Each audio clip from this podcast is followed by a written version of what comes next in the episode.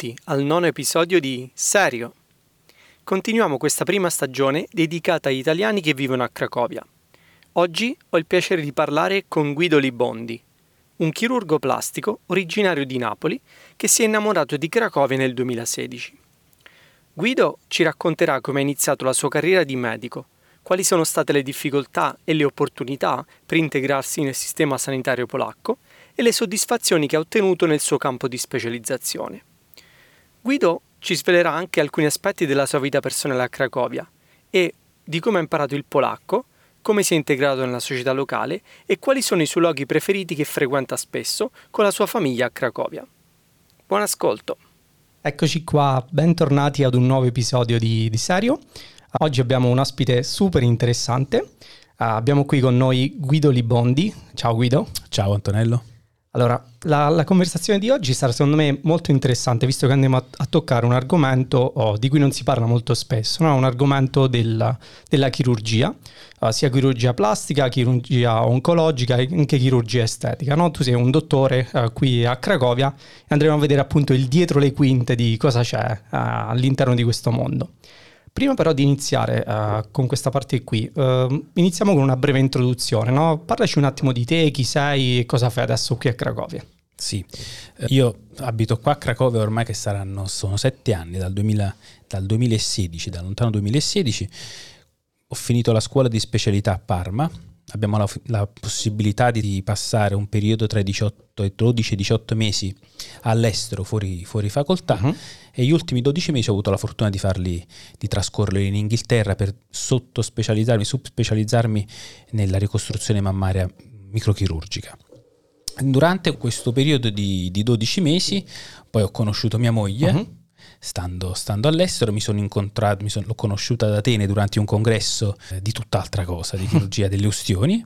Eh, e niente, quindi è scoccato l'amore e mi sono trasferito direttamente da, da Chelmsford, che è una cinquantina di chilometri da Londra. Uh-huh. Ho fatto Chelmsford, Napoli, Napoli, Cracovia. Ok, quindi questo passaggio questo veloce. Questo passaggio velocissimo, senza passare praticamente per Parma, se non per, per uh, concludere l'iter, l'iter, burocratico della specialità. Uh-huh. Ok, e andando un po' a ritroso però, uh, tu sei di Napoli da quello che ricordo, giusto? Io uh, sono napoletano di nascita, okay. poi la, ho fatto la laurea alla seconda università di, sca- di staccamento di Caserta perché ho mm. abitato da quando avevo otto anni a Caserta e quindi finiti i 24 anni i miei genitori se ne sono ritornati a Napoli e mi sono trovato senza avere una mia camera, hanno fatto una camera soltanto per me e mio fratello. Io ho deciso, ho avuto la possibilità di andarmene a Parma dove c'era un professore che seguiva diciamo, le stesse tematiche che avevo trattato durante la mia tesi di laurea e quindi mi sono trasferito là. Ok, quindi hai, hai studiato a Parma E quindi ho fatto la specialità a Parma, la scuola di specializzazione dei 5 anni l'ho fatta a Parma, 4 anni a Parma e un anno in Inghilterra. Ok, puoi spiegarci un attimo il percorso no, per diventare uh, chirurgo? Cioè um, si studia classica medicina o è un percorso completamente diverso? Sono, come, i, come sei, sono i 6 anni di medicina, abbiamo all'incirca sempre mh, famosi 18-24 mesi per poter fare la tesi, la tesi di, di laurea. Uh-huh la tesi sperimentale, cioè che eh, ha bisogno di, un, di pubblicare dei dati, prende più tempo, all'incirca 24 mm-hmm. mesi, invece una tesi più clinica su dei dati che già, sono, già si trovano in letteratura, diciamo, raggrupparli e farci uscire un lavoro a, una, a, un periodo un pochettino più breve. Ho fatto la tesi di specialità de, sulle, su, di, di, laurea sulle cellule staminali del tessuto adiposo con un professore della, della seconda università a Napoli uh-huh. e ho avuto la fortuna che la stessa, mentre lo facevo io, lo stava facendo anche un professore di Genova che da lì a poco si sarebbe trasferito a Parma. Uh. Quindi diciamo che mh, il trasferimento a Parma è stato per fare, per fare, la mia specialità di 5 anni in chirurgia okay. plastica, okay. ricostruttiva ed estetica. Durante questi questi cinque anni prima si fa una sei mesi di chirurgia generale per mm-hmm. avere un infarinamento di, delle nozioni di chirurgia generale e poi si parte per la chirurgia specialistica. Okay. Quindi ogni chirurgo delle diverse branche poi segue il suo percorso tra i 4 e i 5 anni di specialità. Ok, in totale quindi si parla di un percorso di studi di? Part- sono 6 anni di scuola di, di, laurea più 5 anni di specialità. Wow. E poi dipende da, da, da, cosa si continua a fare. Ci sta okay. chi fa il master e quindi sono, sono ancora altri, altri, due anni. Mm-hmm. Il dottorato di ricerca sono altri due anni, un sì. pochettino come qua. Sì, è sì, simile, molto simile qua. Chiaro, quindi 11 anni a studiare è un bel po', no? 11 anni a studiare. Diciamo che quando io parlo con i colleghi di qua, quegli 11 anni sono 6 perché loro studiare e studiare intendono la laurea. Mm. Durante la specialità eh, si, si lavora Durante la specialità e il lavoro si hanno anche degli esami durante l'iter, durante il percorso. In Italia a fine anno si fa un esame, uh-huh. che poi però è con il tuo professore, quindi è più che altro per, per constatare cosa hai recepito durante l'anno. Uh-huh. Invece qua è un pochettino diverso, io sto facendo una seconda specialità qui, ah, in Polonia, okay. in chirurgia oncologica, sei anni, pure questa qua. E, però la faccio durante il, durante il lavoro okay. e ho dei corsi da fare, mentre in Italia i corsi li facevo alla mia università, questi corsi invece li devo fare nelle diverse università in Polonia che bandiscono uh-huh. quel tipo di corso. Ok, quindi non si finisce mai di studiare. Non si finisce mai di studiare, no. ok, bello. E per non renderla sempre monotona esatto. col lavoro. No, no, ci vuole sempre questo lifelong learning in inglese, no? Sì. E mh, da Parma poi hai detto sei passato anche un periodo a, in Inghilterra, no? Da Parma ho, fatto, ho, avuto la possibilità che il mio professore mi ha lasciato andare per 12 mesi, uh-huh. ho detto tra i 6 e i 18 mesi abbiamo... Quindi una sorta di Erasmus? Una sorta di, possiamo dire una sorta di Erasmus, okay. perché continuiamo ad avere lo stipendio del Ministero del, dell'Istruzione, quindi abbiamo la nostra borsa di studio uh-huh. e con questi soldi ci riusciamo a sostenere, io ad esempio in Inghilterra, perché ah, sono partito con un, la possibilità di fare una cosiddetta fellowship uh-huh. non retribuita, però avevo la mia borsa di studio dall'Italia e quindi mi sono riuscito a mantenere Chiaro. senza troppe difficoltà, anche se la sterlina non è molto più alta e soprattutto il posto dove stavo, una bellissima, accoglientissimo resident per studenti, però carestosissimo. Uh-huh.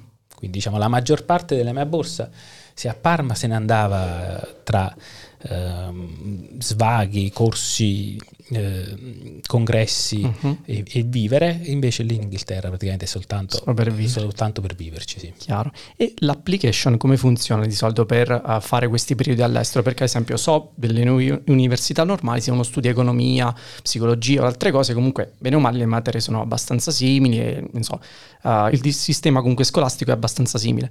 Però a livello sanitario, visto che uh, ci sono delle differenze, immagino, tra il sistema italiano, uh, il sistema inglese o il sistema polacco, no? Come, come funziona? Cioè tu puoi fare qualsiasi sì, cosa quando... Il sistema inglese è abbastanza chiuso, uh-huh. bisogna fare un esame uh, per, accedere cosiddetto, per, accedere al cosiddetto ordine dei medici, uh-huh. perché per poter esercitare la professione, quindi per poter toccare un paziente devi essere abilitato dall'ordine esatto. dei medici. Io al quarto anno di medicina, sapendo che sarei andato a fare il quinto anno, che sarei voluto andare in Inghilterra, mi sono anticipato e ho fatto la richiesta di accesso all'ordine dei medici mm. quando ancora non era richiesto il certificato di lingua inglese. Okay. Sarebbe scattato subito dopo, io mi sono anticipato per evitare di, di, insomma, di stressarmi con l'esame di lingua inglese, mm-hmm. quindi mi sono scritto un anno prima di, di, arrivare al quarto anno, quindi sono andato là al quinto anno e diciamo la, l'application, più che application è un rapporto professionale mm. eh, con la persona che ti va a ospitare, okay. quindi ho conosciuto il professore che era un, uh, un luminare di quella che è la ricostruzione mammaria microchirurgica. L'ho conosciuto a un congresso che si era tenuto, un congresso nazionale di chirurgia plastica a Milano, quindi uh-huh. l'ho mhm. conosciuto a Milano, mi sono fatto presentare da un collega e poi il mio professore gli ha scritto, guarda ci sta Guido, così così così una lettera di presentazione. Uh-huh lui ha ricevuto la lettera, mi ha invitato e io sono, sono andato. Ok, quindi cioè, non bisogna e, andare attraverso, che ne so, concorsi o no, non è bandi. Okay, diciamo più... per, questo, per, questo, tipo di esperienza, di fare un'esperienza all'estero, ti contatti l'istituzione uh-huh. che ritieni adatta per proseguire i tuoi studi e, e scambi mail. Uh-huh. Se ti presenta il professore sicuramente hai maggior possibilità che venga accettato, altrimenti se vai come, come diciamo, figlio di nessuno uh-huh. c'è possibilità che ti dicano guarda non abbiamo spazio. Chiaro, chiaro, chiaro. Questo, okay. Io ho fatto soltanto 12, ho fatto 12 mesi, l'ho fatto soltanto in un posto. Un mio collega l'anno prima invece ha, utilizzato questi due 12 mesi per andare in quattro posti differenti, quindi fare tre mesi in, in uno di questi quattro posti. Ok. Ho fatto un pochettino di Brasile, un pochettino di Stati Uniti e, così un pochettino d'Italia in un altro posto in Italia. Ok, ha unito il viaggio con, con il lavoro. Ha unito il Bello. viaggio con il lavoro per vedere quattro esperienze diverse. Mhm. Io mi sono invece addentrato in quello che mi piaceva di più, la ricostruzione mammaria, e avevo bisogno di stare un pochettino più di tempo per, Mhm. per assimilarla bene. Ok, e in fin dei conti, com'è stato questo periodo in Inghilterra? Cioè, eh, ti trovavi bene, a parte comunque il costo della vita, eh, pensavi a quel punto di rimanere anche in Inghilterra Non prima di mai incontrare pensato, no, non ci ho mai pensato. Ho detto, L'Inghilterra sarà un bellissimo, un bellissimo esempio, però andarmene a Chelmsford, che è tra l'altro il paese dove, dove c'era Marconi, Mhm. a Broomsfield, e quindi ci stava questo ricordo di italiani. Stava a 55 miglia da Londra, non Mm. chilometri, a un'ora e mezza di, di treno, un treno che ci stava ogni, ogni due ore, però era un paesino senza una piazza, senza- cioè ci stava una, una- una piazza, eh, un centro città, però era molto molto sparso sul- in su questa campagna inglese, Mm. quindi contatto con le persone quasi zero, se non la vita in ospedale. Quindi io stavo dalla mattina alle 6, 6 e mezza in ospedale fino alla sera alle 5 e mezza, 6, 7 Mm. o alcune volte alle 10. La vita ospedaliera si faceva molto di più con persone del- di tutto il Commonwealth, maggior parte provenienti dall'India, Mhm. Ok, oltre che dall'Inghilterra. chiaro. E ci stavano anche diversi italiani. Ok, quindi cioè, era solo un'esperienza, sapevi che era Sapevo- un'esperienza a sapevo che sarebbe termine? stata un'esperienza, sarei ritornato poi in Italia, a Parma, dal mio professore per mettere in pratica quello che stavo imparando, questo era- era il mio scopo. Ok. Però poi c'è stato in- di mezzo la conoscenza con mia moglie, il colpo di fulmine e me ne Mhm. vado in Polonia. Ok, e raccontaci un po' quindi questo, questo colpo di fulmine, no? Colpo di fulmine, tra l'altro mia moglie è chirurgo plastico anche lei che stava durante il suo corso di, di specializzazione a questo congresso più piccolino e ci siamo incontrati, insomma ci siamo voluti. E- Ad Atene, mi avevi detto. Ad? Atene, sì, c'era un congresso della Società Mediterranea di chirurgia delle ostioni. Io per andare a Londra volevo avere un certificato, facevo parte pure io di un reparto di chirurgia degli ostioni Mhm. chirurgia plastica e centro ustionati. A Londra dove mi sono trasferito era il primo e il più grande centro di chirurgia delle ustioni, quindi volevo avere diciamo, un pezzo di carta da poter spendere Mhm. e sono andato a farmi un corso a questo centro mediterraneo di chirurgia delle ustioni, Ok. una- un'importante società. Ok, e è un aspetto interessante questo, il fatto che ho notato che ci sono molti convegni per, per medici, certificazioni, eccetera. Diciamo anche prima che una sorta di lifelong learning, quindi non, ci- non si ferma mai di, di imparare. Ehm, ogni quanto, cioè, di solito fai questi convegni oppure in passato facevi questi, questi convegni? Perché è una cosa che, che sento spesso, diciamo, da amici medici. Ah, sono andato a quel convegno, oh, vado a presentare a quest'altro convegno. Come mai c'è questo ecosistema di convegni dietro? Beh, intanto perché quelle che sono le innovazioni tecnologiche in medicina degli ultimi 15 anni vanno correndo, quindi Mm. ci sono un sacco di cose da presentarsi come in, tantissime, tantissime branche della medicina e quindi ci sta un sacco di, di cose da escono nuove e bisogna andarle a imparare. Quindi non solo Chiaro. leggendosi semmai una rivista scientifica a cui Mhm. ci si è abbonati o a cui la propria università si è abbonati o, semplicemente prendendole dalle librerie, dalle biblioteche universitarie, ma bisogna andarsi a fare il corso, a sentire Mhm. le persone che presentano. Ce ne sono veramente tantissimi, sì, Mhm. ce ne sono veramente tantissimi, anche qua, qua in, in Polonia è pieno di corsi, di congressi e, e quindi durante ad esempio il periodo universitario, avendo molto più tempo, ci Mhm. andavo molto più spesso. Con il Covid mi sono trovato che stavo a Stettino, Szczecin, a fare un corso di chirurgia ricostruttiva quando è, sca- è scoppiata diciamo, la, la pandemia Mhm. e da allora ho drasticamente ridotto perché sono arrivati i webinar. Mhm. Quindi Sì, dal, semplice da dal congresso si è passati al webinar e adesso sarà un, un annetto che è aumentata moltissimo la mia attività ehm, in privato e adesso sto vedendo di come organizzarmi per potermi andare a fare un Mhm. congresso. Ok, bello, quindi c'è sempre questa voglia comunque di, di imparare sempre di più, No, di è- è andare a fondamentale. questi convegni, anche confrontarsi forse con altre, altre confrontarsi persone. assolutamente, confrontarsi con colleghi che è la possibilità di, di imparare molto in un, con- un periodo di tempo concentrato. Mhm, Ok, ottimo. E per quanto riguarda appunto il tuo trasferimento, no? dicevamo, hai conosciuto tua moglie durante eh, questo convegno eh, e poi hai detto ok, mi trasferisco in Polonia, cioè com'è, com'è stata questa decisione? Come è Eh, arrivata? Lo sono venuto a trovare qua a Cracovia diverse volte, ogni, ogni tre settimane, eh, lavorando dalle 6 del mattino alle 7 di sera, quasi tutti i giorni in ospedale, diciamo mi prendevo dei weekend un pochettino più lunghi, semmai venerdì, sabato e domenica, Mhm, e ogni mese venivo qua a trovarla. E Cracovia è bellissima, una città Mm. meravigliosa, una città europea, non piccolina come Parma, non grande e caotica come Napoli, Mhm. una via di mezzo, Mhm. molto elegante. E il costo della vita a me sembrava, da- venendo dall'Italia, molto, molto, molto accessibile. La qualità della vita era migliore, secondo me, di Napoli. E quindi ho detto, ma trasferiamoci a Cracovia, perché no? Mhm. Cioè, perché tanto mia moglie non sarebbe mai venuta a Napoli, diciamolo così. È più facile ovviamente andare in un posto... Cioè io da Parma neanche sarei più andato a Napoli, Mhm. devo dire la verità. E una volta che hai guidato una Ferrari, non è che ti devi mettere a guidare... La 500 è una, è una La metafora che, 500. che faccio sempre anch'io quando ho fatto l'Erasmus in Polonia. no? Una volta che ho fatto Erasmus a Danzica, dicevo a tutti che i sei mesi successivi, quindi quando sono ritornato in Italia, ehm, in quel periodo avevo quasi finito l'università, quindi ero a Sulmona e dicevo, ok, vivevo in una città da 500-600 mila abitanti, anche di più forse Danzica, e tornare ad una città di 20 mila abitanti, i primi sei mesi sono stati veramente difficili, mi sentivo proprio fuori luogo. Anche io ho fatto l'Erasmus a Oporto, Ah, però l'ho fatto per sei mesi, mhm. perché non potevo farlo di più. E colleghi che hanno fatto l'Erasmus a Madrid, si è rimasta a Madrid. Mhm. Chiaro, eh, l'Erasmus eh, secondo me ti, ti L'Erasmus, segna. sì. Secondo me, eh, come dicevo anche in altri episodi, è un percorso obbligatorio, cioè secondo me lo dovrebbe fare chiunque, giusto per capire com'è il rapportarsi con altre realtà, conoscere nuovi posti, vedere cosa c'è di buono in Italia, cosa possiamo prendere e, e portare forse dall'estero in Italia. Certo. È una cosa che secondo me io consiglio a tutti quanti di, di fare almeno un periodo di Erasmus. Fondamentale, divertentissimo. Mhm, Ok. Un periodo meraviglioso di serenità e spensieratezza eh, Sì, da eh, fare. Da, da rifare anche. e mm, quindi dicevi, ok, c'è stato questo via vai tra weekend, eh, hai detto a un certo punto mi trasferisco a Cracovia. Sei arrivato qui, raccontaci un po' le tue prime settimane. No, intanto è stato un pochettino più movimentato perché eh, a un certo punto mia, mia moglie mi ha fatto un regalo meraviglioso, ci siamo fatti un regalo meraviglioso, eh, doveva nascere mio figlio. Mm.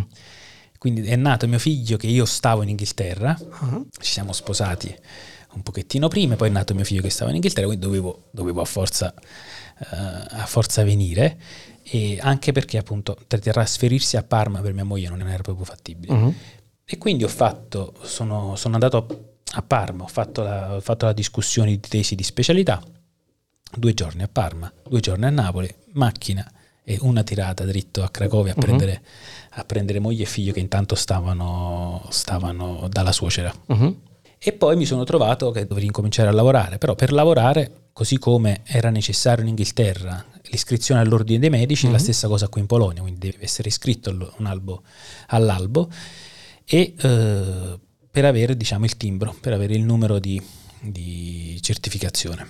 E per fare questo avrei dovuto fare un esame di lingua mhm. medica, quindi un esame di lingua medica dove ti dicevano che il livello sarebbe stato all'incirca un B2. Ok. Adesso per fare questo B2 alla scuola dove andavo, molto divertente, molto simpatica, scuola a, Ul- a Ulica Karmelitska, Mhm. mi hanno detto a un certo punto, guarda Guido, ma il B2 tu non lo puoi fare in meno di due anni. Mm. Due anni, io secondo te starò qua due anni a fare corsi, che poi facevo corsi intensivi la mattina alle 8, uscivo di casa per andare a farmi il corso tutte le mattine, questi corsi però della durata di due settimane, quindi avrò fatto in, in tre mesi, che avrò fatto? In tre mesi avrò fatto 6-7 corsi. Però quel B2 a un certo mi è stato detto guarda io non ti posso dare nessun B2 se Mm. non fra, per almeno due anni perché devi avere la possibilità il cervello di assimilare e tu, guarda Sì. io il tempo non ce l'ho qua stanno finendo i soldi i corsi sono, sono costati grazie a mia suocera ho avuto la possibilità di andare ehm, tramite la direttrice generale dell'ospedale di Tarnów di incominciare a lavorare Quindi Una- senza anche, cioè, senza- con un per- polacco base, no? con un polacco base con un escamotage che ci sta anche adesso all'ordine dei medici italiano Mhm. che praticamente anche senza avere eh, il, il timbro, senza avere il numero, di- si chiama Pravo Vekonevana Zavodu, il Mhm. numero di, di iscrizione all'albo, puoi esercitare per un massimo di un anno. Mm. Quindi con questo cavillo sono riuscito a lavorare a, a Tarnov, al pronto soccorso, dove per fortuna ho incontrato una serie di persone gentilissime, eccezionali al pronto soccorso, che si sono viste arrivare, diciamo, un aiuto, Mhm. un minimo aiuto, Mhm. e eh, quindi sono stati bravi, sono- mi, hanno, mi hanno aiutato molto. Continuavo ovviamente a studiarmi la lingua, E questo l'ho fatto per sei mesi. Poi è, riuscito, è uscito il bando del, per l'esame mm. e quindi sono andato a Varsavia a farmi l'esame di, di, lingua. Ok, quindi possiamo dire che in sei mesi sei passato da 0 a B2 di polacco? No. No, okay. no, perché per fortuna quell'esame di lingua era un esame che trattava soltanto le tematiche quindi per avere il B2 tu dovresti conoscere, dovresti sì, avere un dizionario Grammatiche, e sì, sapere, B2 non è facile. B2 non è facile, dovresti sapere parlare di tutti i diversi aspetti della, della vita quotidiana, uh-huh. diversi argomenti. Io sapevo parlare soltanto di medicina. Uh-huh.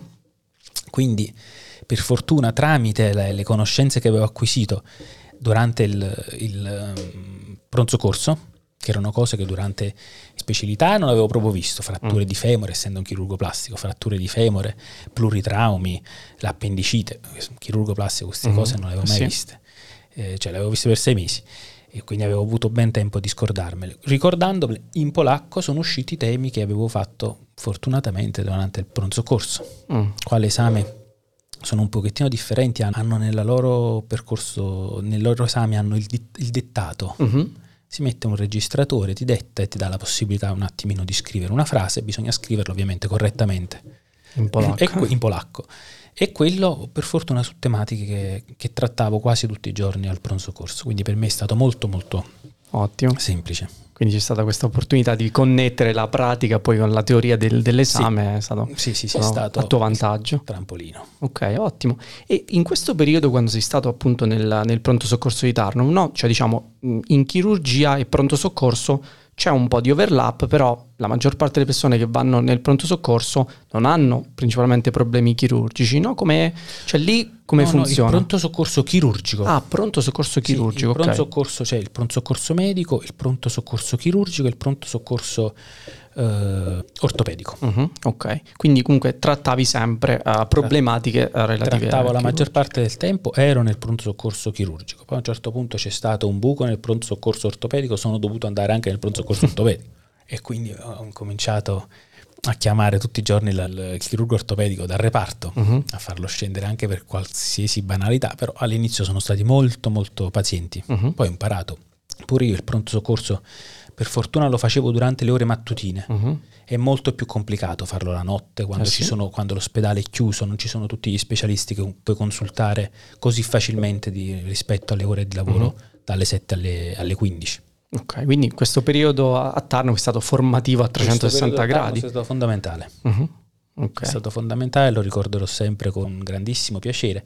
Poi è finito un pochettino meno, meno, meno piacevolmente di come è iniziato, però Chiaro. Meno piacevolmente perché prima ho fatto, durante questo un anno e mezzo sono stato a Tarnoff, me ne sono andato tre mesi a Vienna mm-hmm.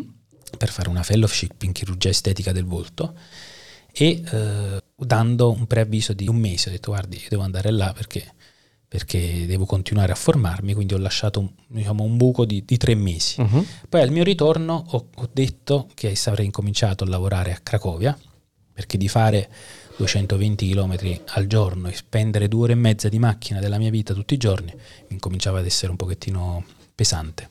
E là si sono un pochettino sentiti traditi che, avrei incominciato a dividermi la settimana tra il centro oncologico di Cracovia e l'ospedale a Tarnov si sono un pochettino sì, sentiti, sentiti appunto traditi e mi hanno lasciato andare si è un pochettino deteriorato il rapporto, mm. tre mesi e ho, ho, cominciato a lavorare soltanto a Cracovia. Ok, vabbè, meglio a livello molto meglio, molto fisico, come dicevi fisico. prima, due ore e mezza di, di macchina, di svegliarsi presto la mattina. Poi l'autostrada, la A4 è un'autostrada dritta, molto molto noiosa, mm. quindi con pericolo di addormentarsi. No, innanzitutto cioè, volevo farti i miei complimenti perché secondo me sei l'esempio perfetto della determinazione, cioè arrivato qui in Polonia senza sapere il polacco corsi intensivi di polacco e, e, poi sei riuscito a trovare lavoro con il polacco, quindi senza lavorare in inglese. Ed è una cosa che non è semplicissima, quindi veramente ti faccio i miei complimenti. E secondo diciamo me... che non avevo scelta, Antonello, perché non avrei potuto fare nient'altro, non uh-huh. so mhm. fare nient'altro se non il medico. Esatto, però molte volte il non avere scelta rientra in quella logica di se vuoi fare qualcosa la puoi fare. Sì.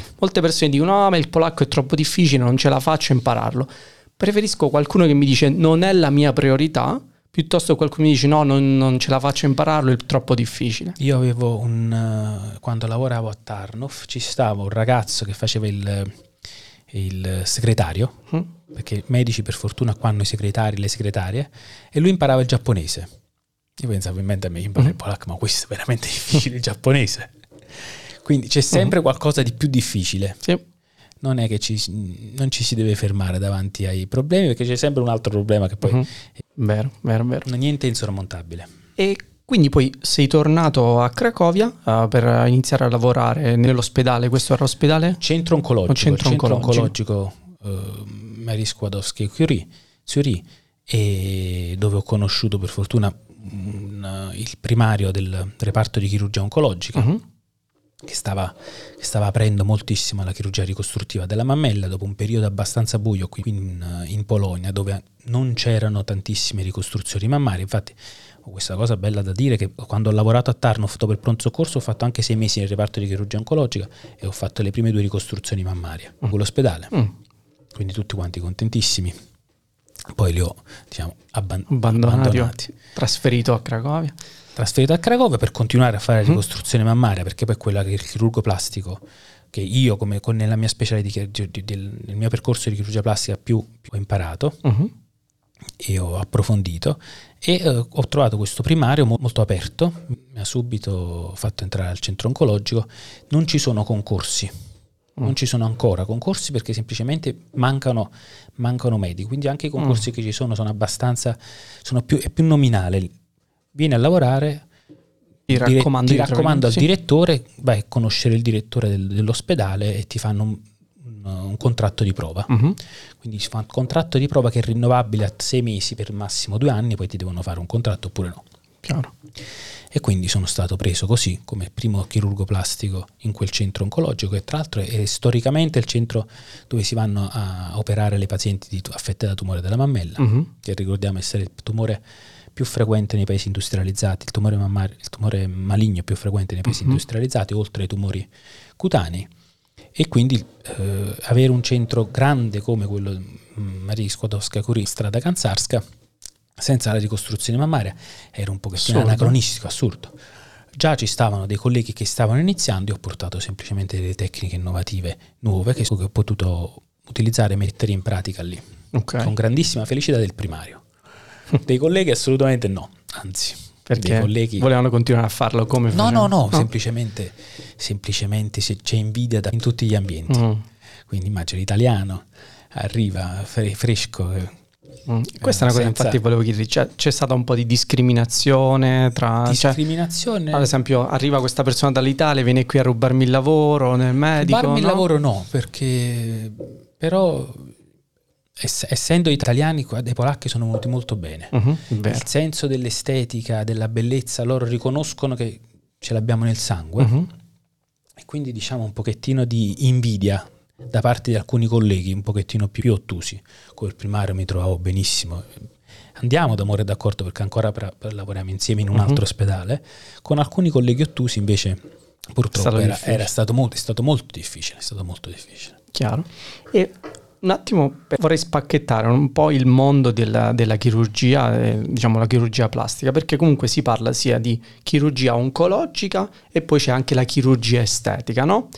Per qualcuno che non sa la differenza, qual è la differenza tra chirurgia oncologica e chirurgia Mm. estetica? Sì, chirurgia plastica e ricostruttiva Mhm. ci si occupa, io mi occupo di, più di ricostruire difetti dopo una rimozione di un tumore, quindi la parte oncologica. Poi ci sta la parte delle deformità, quindi si, va, si occupa di ristabilire, ristabilire armonia e funzione quando ad esempio si nasce con il labbro, il cosiddetto labbro leporino, oppure Mhm. con malformazioni della mano.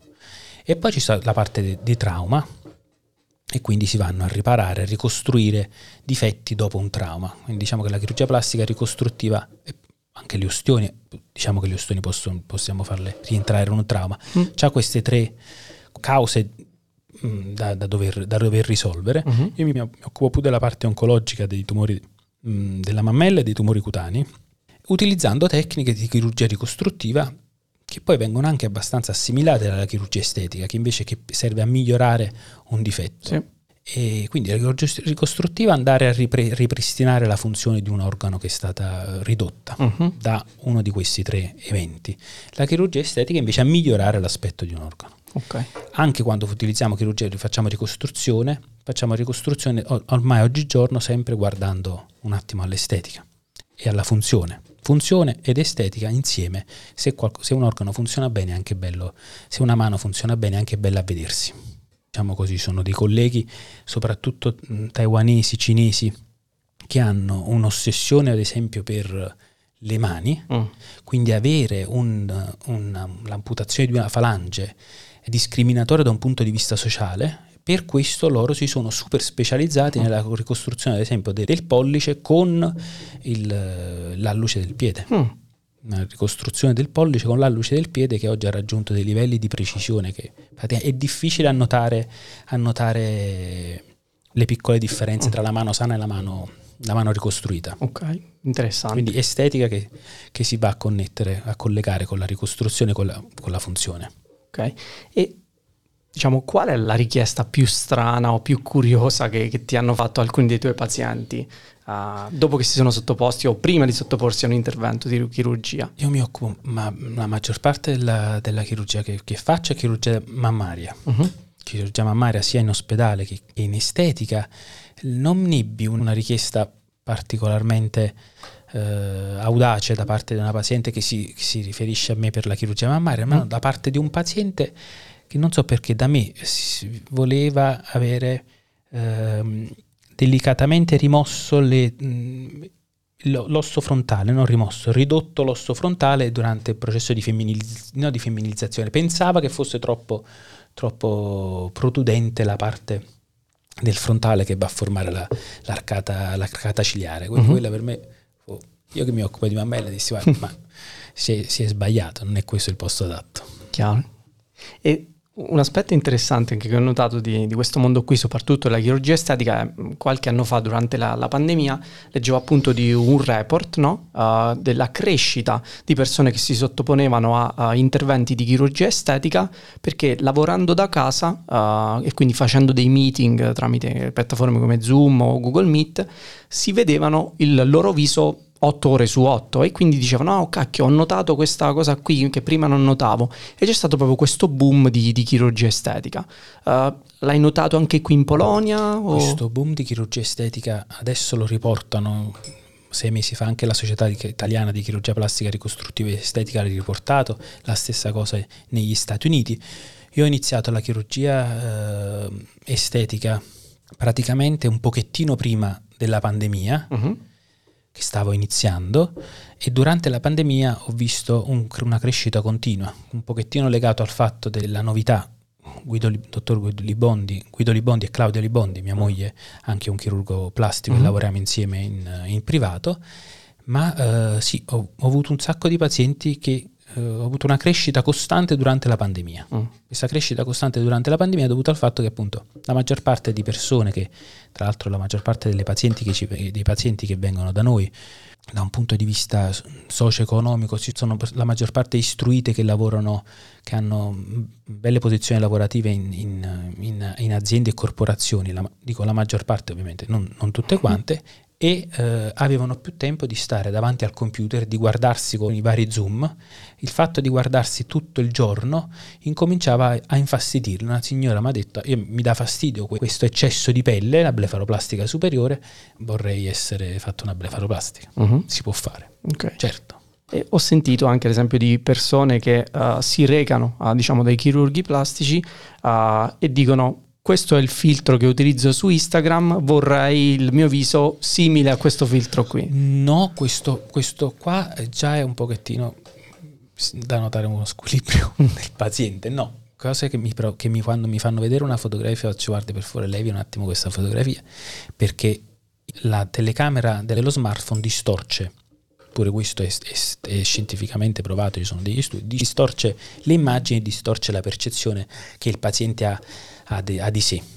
Quindi la prima cosa, non mi faccia vedere nessuna fotografia, né tantomeno del, né del volto né tantomeno delle mammelle, perché, perché, ovviamente non ci sono due persone uguali e quindi uh-huh. è inutile mostrare una, una, fotografia di un risultato senza sapere ad esempio prima che ci sta, che ci sta dietro. Chiaro, però le ricevi questo tipo di richieste? Sì, le Ok. ricevo, però stoppo al- a- all'inizio, non serve a niente. Ok, interessante. E ci sono, mh, ad esempio, delle critiche o dei pregiudizi che le persone hanno nei confronti della chirurgia plastica? Quando qualcuno dici, parli con qualcuno e dici, ok, sono un chirurgo plastico, la prima cosa che ti, che ti chiedono, le- i primi pregiudizi che hanno, Eh, quali sono? Il pregiudizio più la cosa più cattiva che mi è stata detta è stata proprio durante l'esame di eh, in lingua medica, Mhm. Che ci stava una domanda durante il- il- la parte orale, l'ultima delle tre prove, ci stava una domanda di chirurgia generale che io sinceramente non mi ricordavo e uno degli esaminatori, lei sa fare soltanto Botox. Volevo dire, scusate, io sono uno dei pochi ita- italiani che ha incominciato, come, che da specializzando, ha cominciato a fare microchirurgia della mammella Mhm. è una cosa un pochettino offensiva. Questo, Mhm. Però io ho detto che questo qua, questa, questa parte qua mi sembra che, di averla letta nell'ultima pagina del, del manuale di chirurgia generale, gli ultimi cinque righe. Quindi per favore mi faccio un'altra domanda perché questa qua non lo so. Però quel- lei sa fare soltanto Botox Mhm. perché qui non ci sono moltissimi chirurghi plastici Mm. e s- quelli che lo, che lo- che lo fanno praticamente lavorano la maggior parte del tempo se non soltanto in chirurgia estetica e quindi diciamo che il pregiudizio è il fatto che si faccia chirurgia plastica soltanto per guadagnare. Mm. Quindi cosa che a me non tocca moltissimo perché comunque continuo sempre a lavorare nel- nell'ospedale, Mhm. sia io che mia moglie, Sì, perché è una parte, una parte impre- imprescindibile della, della mia professione, invece ci sta chi, al- chi fa altre scelte professionali e, e lavora soltanto, soltanto in privato, li accettiamo. Ma questo diciamo è il, il voler- il volerlo fare soltanto per, per denaro, Mm. quindi la mercificazione un pochettino della professione Ok. che chiaro. forse ci starà da qualche, da qualche professionista sicuramente, Mhm. sicuramente lo è, però forse in tutti i settori, sì. in cioè. tutti i settori. Cioè, Questo è il pregiudizio, mh, volerlo fare soltanto per i soldi. Mhm. Chiaro. Poi si vede comunque quando qualcuno lo fa per i soldi o per passione, si, si nota dopo un po' la, la differenza. E hai notato oh, qualche differenza in questo mondo qui tra Italia e Polonia? Mi ricordo mi dicevi il numero di uh, chirurgi plastici. Il numero di chirurghi plastici sì, è inferiore al numero di chirurghi plastici che sono iscritti in campagna, ad esempio. Mm. Quindi siamo pochissimi qui a Cracovia, che comunque è una città in continua espansione, ormai sarà passato il milione di abitanti. Eh, sì, intorno al milione siamo Intorno adesso. al milione quindi- ci sta soltanto un reparto di chirurgia plastica, Mhm. centro, centro Ustioni. Il centro Ustioni fa riferimento a tutta la, la zona sud, sud-ovest della Polonia. E come il centro Ustioni ci sta anche, fanno anche le cosiddette guardie di reimpianto d'arto Mhm. superiore. E così come ci sta a Cracovia ce ne sono altri quattro in Polonia. Comunque 40 milioni di abitanti, soltanto quattro, quattro posti dove ti possono, se hai l'amputazione di un dito, rimpiantartelo Mhm. è un pochettino poco. Mm. Quindi siamo molto dietro rispetto all'Italia in termini... Siamo molto dietro in termini di medici e il rapporto medici-popolazione è il più basso d'Europa. Mm.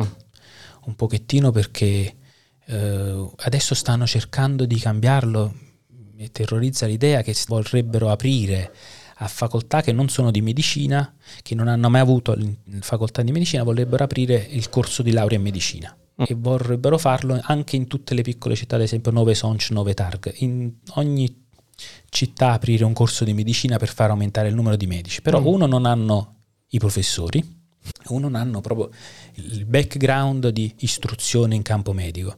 Quindi è una cosa che un pochettino spaventa. Mm, sì, aprire a tutti. Aprire a tutti, aprire un grossissimo numero per far aumentare il numero dei medici. Ok. Quindi c'è, un- c'è una carenza del personale. C'è una carenza non- importantissima sia del personale medico che del personale di infermieristico. Chiaro, chiaro, chiaro. Mm. Questa è una carenza veramente difficile E da una cosa... nel, nel- nel subito. Sì, Perché storicamente si sono trasferiti dalla Polonia in dai Inghilterra. paesi dell'est, sì, in Inghilterra, in Germania. In Germania è più vicina. Mhm, vero. In Italia non sono proprio venuti quando, quando come professionisti, come professionisti, come infermieri, come Mhm. medici, sono venuti all'inizio della caduta del blocco. No, ad esempio, la mia generazione si ricorda dei polacchi che venivano a lavorare come, come badanti, come, Mhm. come signori delle pulizie. Invece in Inghilterra sono andati direttamente medici, infermieri in Inghilterra, in Germania, in Francia a lavorare. Chiaro. E come valuteresti la sanità pubblica qui in Polonia, visto che comunque ci sei dentro, sei dentro gli ospedali e soprattutto durante il periodo del Covid, visto che l'hai vissuto anche dentro l'ospedale?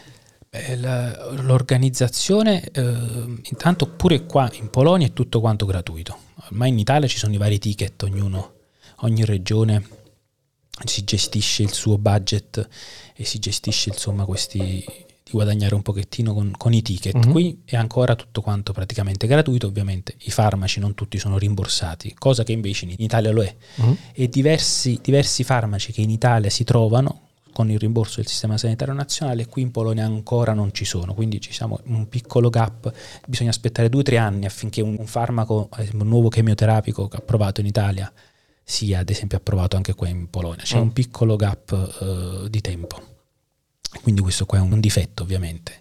Carenza, carenza, di medici, uh-huh. ma carenza di medici ci sta anche, ci sta anche in Italia. Anche in Quando Italia, sono sì. tornato a Parma a salutare i colleghi mi, volevano, mi avevano offerto già il posto di lavoro, perché detto, qua se ne sono andati tutti quanti, siamo in pochi.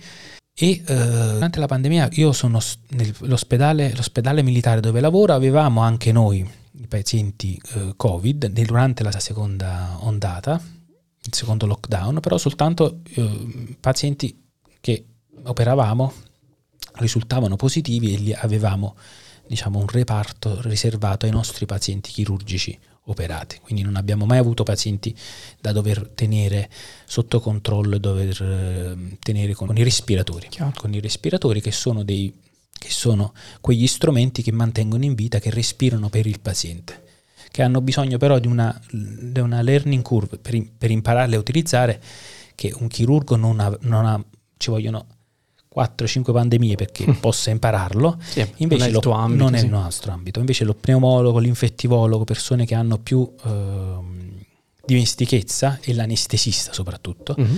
l'anestesista che hanno un pochettino più dimestichezza, loro si sono messi a fare. Quindi nel nostro ospedale la terapia intensiva era praticamente piena di pazienti, di pazienti Covid, così come la, la pneumologia e anche la, la, la malattia infettiva.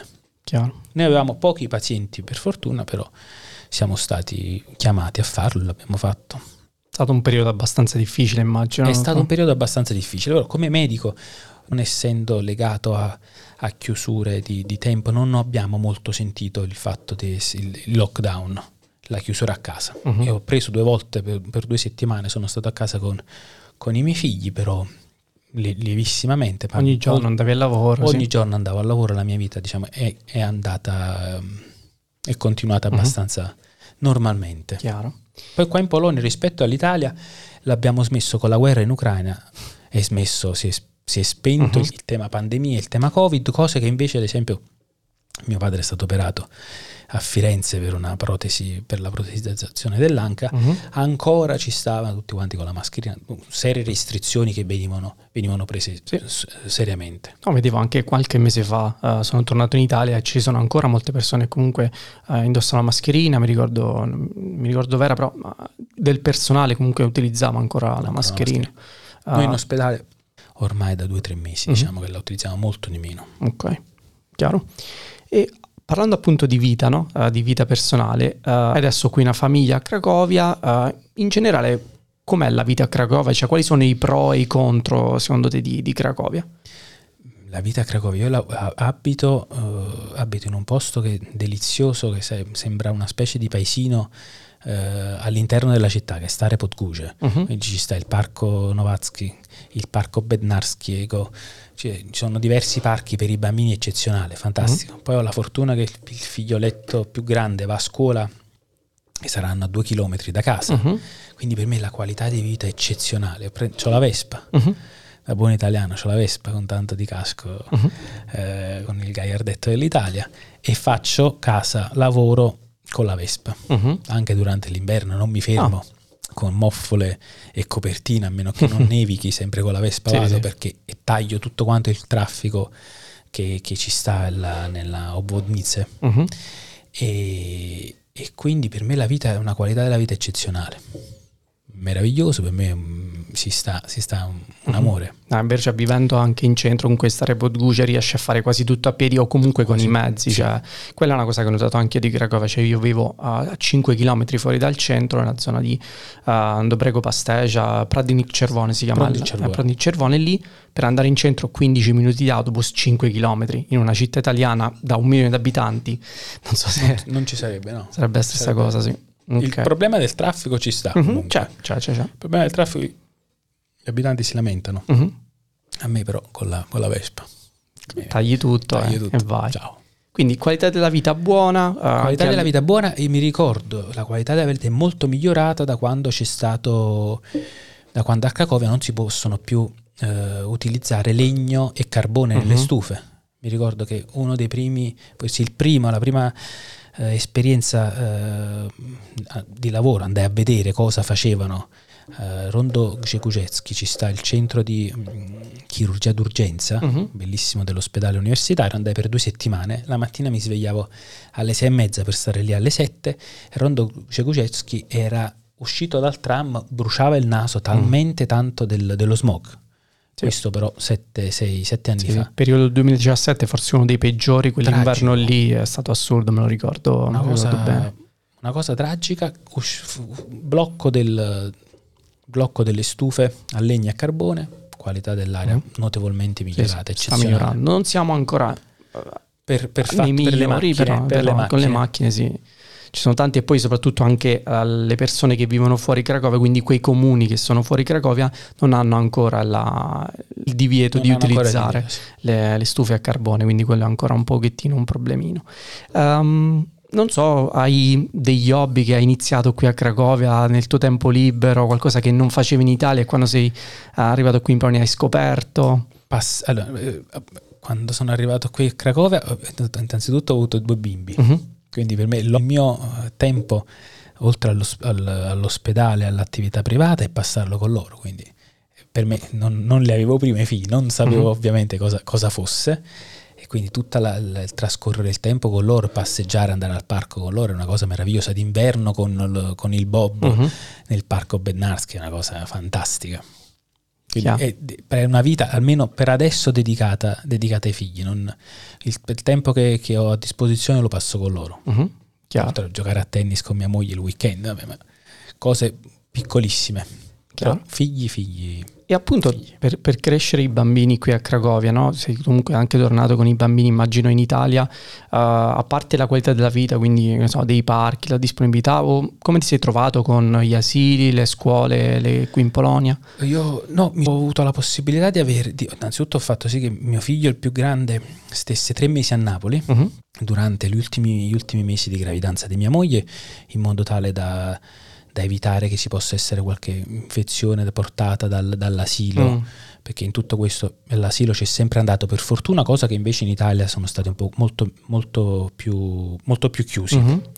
quindi per fortuna all'asilo ci sono sempre andati e gli ultimi tre mesi però per evitare qualsiasi, qualsiasi cosa perché pure mia moglie ha preso il covid durante la gravidanza Mm. per fortuna in maniera blanda, lievissima, abbiamo mandato mio figlio a, a Napoli.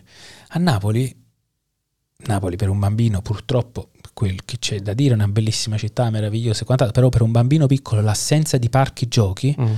oltre al parco della Floridiana, non so se conosci Napoli, Mm. però che sta al Vomero, oppure il parco, il parchetto minuscolo del- della, della meravigliosa villa comunale, però un'area giochi riservata ai, ai piccoli che sarà un centesimo della grandezza della, della- della villa, del parco comunale. Oltre a quello non, non ne conosco altri di posti. Ha avuto la fortuna di invece di stare, mia mamma ha trovato un, un asilo all'aperto Mm. un asilo all'aperto a Bacoli, ma un posto meraviglioso, terrazzamenti di ulive. Mm. Vedevi Nisida e dietro poi ci stava Capri, sul mare, una cosa meravigliosa. Ho detto, madonna, è bellissimo. C'aveva una Tuo figlio disposizione- non voleva tornare dopo quell'asilo figlio lì. stava, stava benissimo, facevano la pizza, si prendevano cura degli animali, ci stavano i- le galline e i polli. Mhm. È stata un'esperienza che non so, che non credo che quasi che ci sia un, un asilo nido, un asilo nido del genere. Mhm. O anche in, posti, in altri posti dell'Italia, non, non Sì, credo sì. dell'esistenza. Cioè, ci saranno pure. Però eh, a Napoli pensavo che fosse una cosa... Non, non sembrava di stare a Napoli. Mhm. Ok, ottimo. quindi alla fine sei riuscito a coniugare questo, Quindi questo aspetto dell'asilo. Tre mesi l'asilo a Napoli è stata una cosa meravigliosa. Ok. Poi è tornato qua, ha continuato dalle sue, sta benissimo. Mhm. Ok, ottimo. E ultima domanda prima di passare alle ultime domande. Bruciapelo eh, è mh, come vedi il tuo futuro? Ti vedi qui a Cracovia, visto che comunque adesso hai famiglia? Eh, non so, hai in progetto altre, altre cose? Eh, Di tornare, di tornare in Italia, sinceramente, non la vedo fattibile. Mhm. Non la vedo fattibile perché mia moglie è molto affezionata alla sua famiglia e quindi non, non riusciremo, non ci allontaneremo. Chissà poi se i figli, eh, quando i figli cresceranno, Mm. quando i figli cresceranno, chissà che che cosa accada.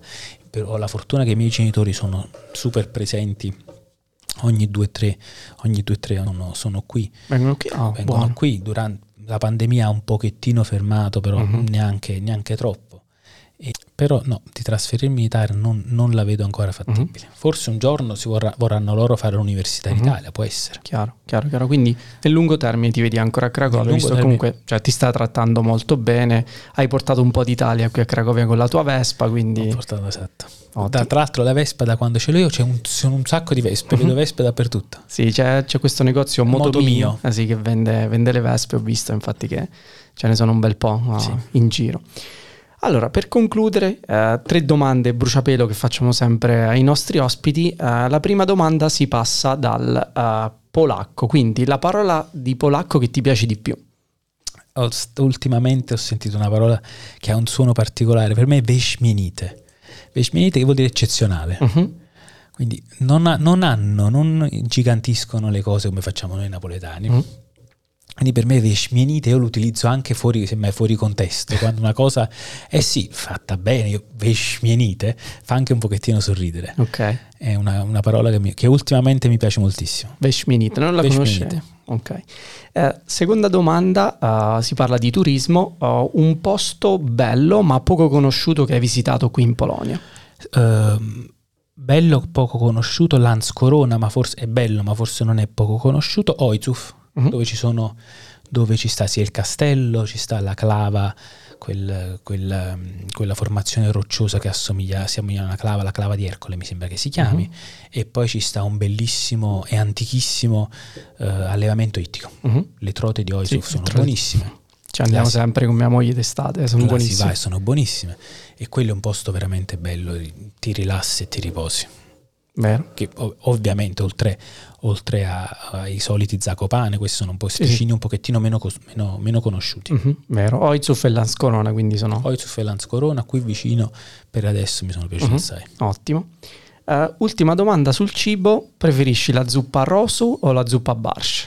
Assolutamente la, zuppa, la zuppa barsh. Mhm. Assolutamente la zuppa barsh. Tra il barsh e il, il cervone, sì, delicato e quant'altro, però più sostanzioso è il barsh eh, biaue. Ok, qua- qual è il barsh Che bianco? sarebbe quello con la salsiccia, Mhm. con l'uovo, con, fatto con la zuppa, con la salsa di cetrioli. Ah, ok, quindi non è con la barbabietola rossa, ma... Non è con la barbabietola, Ah. è con una- un derivato della, della, della ogurkova Ah, con salsiccia, eh, E uova. con salsiccia e uovo. Una Oh. bomba atomica, Ok. però buonissima, da mangiare ovviamente nel pezzo di, nel pane. Eh, quella sì, nella zuppa col pane è, è Fantastico. la hit polacca. Mi ricordo ogni volta che vengono dei miei amici dall'Italia, chiedono sempre andiamo a mangiare la zuppa quella con il Col pane, pane. perché gli è rimasta impressa che, che è molto e dove, buona. dove te la mangi? Buona? Allora, prima andavamo, non so se è ancora aperto, c'era questo posto, si chiama Miu Divino, ah, non mi ricordo la strada, però vicino comunque alla, alla piazza centrale. Di solito andavamo lì o c'è anche il classico Morschioco, quello in, um, nella piazza de- di Charlotte, adesso non mi ricordo il nome della piazza. Io andavo sempre a Oghenimiece, Mhm. Ah, Oghieni però sì, la sì. pandemia ha, ha- ha ammazzato la cucina, hanno Mm. ridotto moltissimo il menu e la qualità è- mi è calata Mhm. moltissimo. Un posto meraviglioso dentro per i bambini. Sì, super- sì, sì. Ci sono stato ultimamente, non lo conoscevo, Hai posto mangiato- bellissimo. mangiato bene? Sì, sì, sì. Ok. Mi è piaciuto, mi è piaciuto. Abbiamo celebrato un, un compleanno di un mio amico lì, è stato molto bello. Ok, eh, ultima cosa Guido, se qualcuno volesse contattarti, eh, che contatti possiamo lasciare? Il tuo, non so, contatti su- Facebook, sui, come social, possono- sui social Guido Libondi Mhm. e rispondo senza, senza nessun problema. Un itali- andai a lasciare un feci un post sul, sul, ehm, sul canale di Italiani a Cracovia, Mhm. gruppo serio, e ebbi la risposta di un, di un eh, adesso è diventato un amico che è stato un paziente del mio reparto Mhm. per, mi iscrissi su Facebook, guarda mi è capitato questa cosa E immagino per una persona italiana trovarsi in un paese dove di, mm. di, solito in ospedale non ci si va, dai medici non ci si va se non si sta un attimino, se non si ha bisogno. Questo era un bisogno, un bisogno importante, mi iscrisse e riuscimmo riuscimmo a farlo, a farlo visitare un, e poi operare nel reparto dove lavoro. Quindi tra italiani alla fine si è, ci si è aiutati. Questo è un, un, aiuto, diciamo, un aiuto piccolissimo mm-hmm. che mhm. posso dare. Non... Sì, sì, sì. E hai, hai anche un sito web della tua clinica privata? La mia clinica un'estetica. Ok. Un'estetica che fa parte di una grossa famiglia eh, che si chiama Unicardia Unimedica, uh-huh. Uniestetica è la, la, sorellina piccolina nata con, con, me, con me e mia moglie uh-huh. dal, lavoro, dal grandissimo lascimo di mia suocera che è, la, che è la, il presidente di questa, di questa, azienda, di questa azienda familiare, Unicardione Medico Onesteti. Lo, lo, metteremo anche nel, nelle note del, del, podcast, quindi tutte le informazioni. Uh, grazie ancora Guido, è stato grazie veramente un piacere. Uh, abbiamo scoperto piacere un mondo che di solito non è, non è, facile da incontrare, soprattutto il mondo della chirurgia plastica e della chirurgia estetica. E grazie ancora e buona serata. Grazie. Ciao ciao. A presto. Ti ricordo che puoi ascoltare tutte le puntate di questo podcast in streaming direttamente su Google Podcast, Spotify e Apple Podcast ed ora anche su YouTube. Ci sentiamo al prossimo episodio.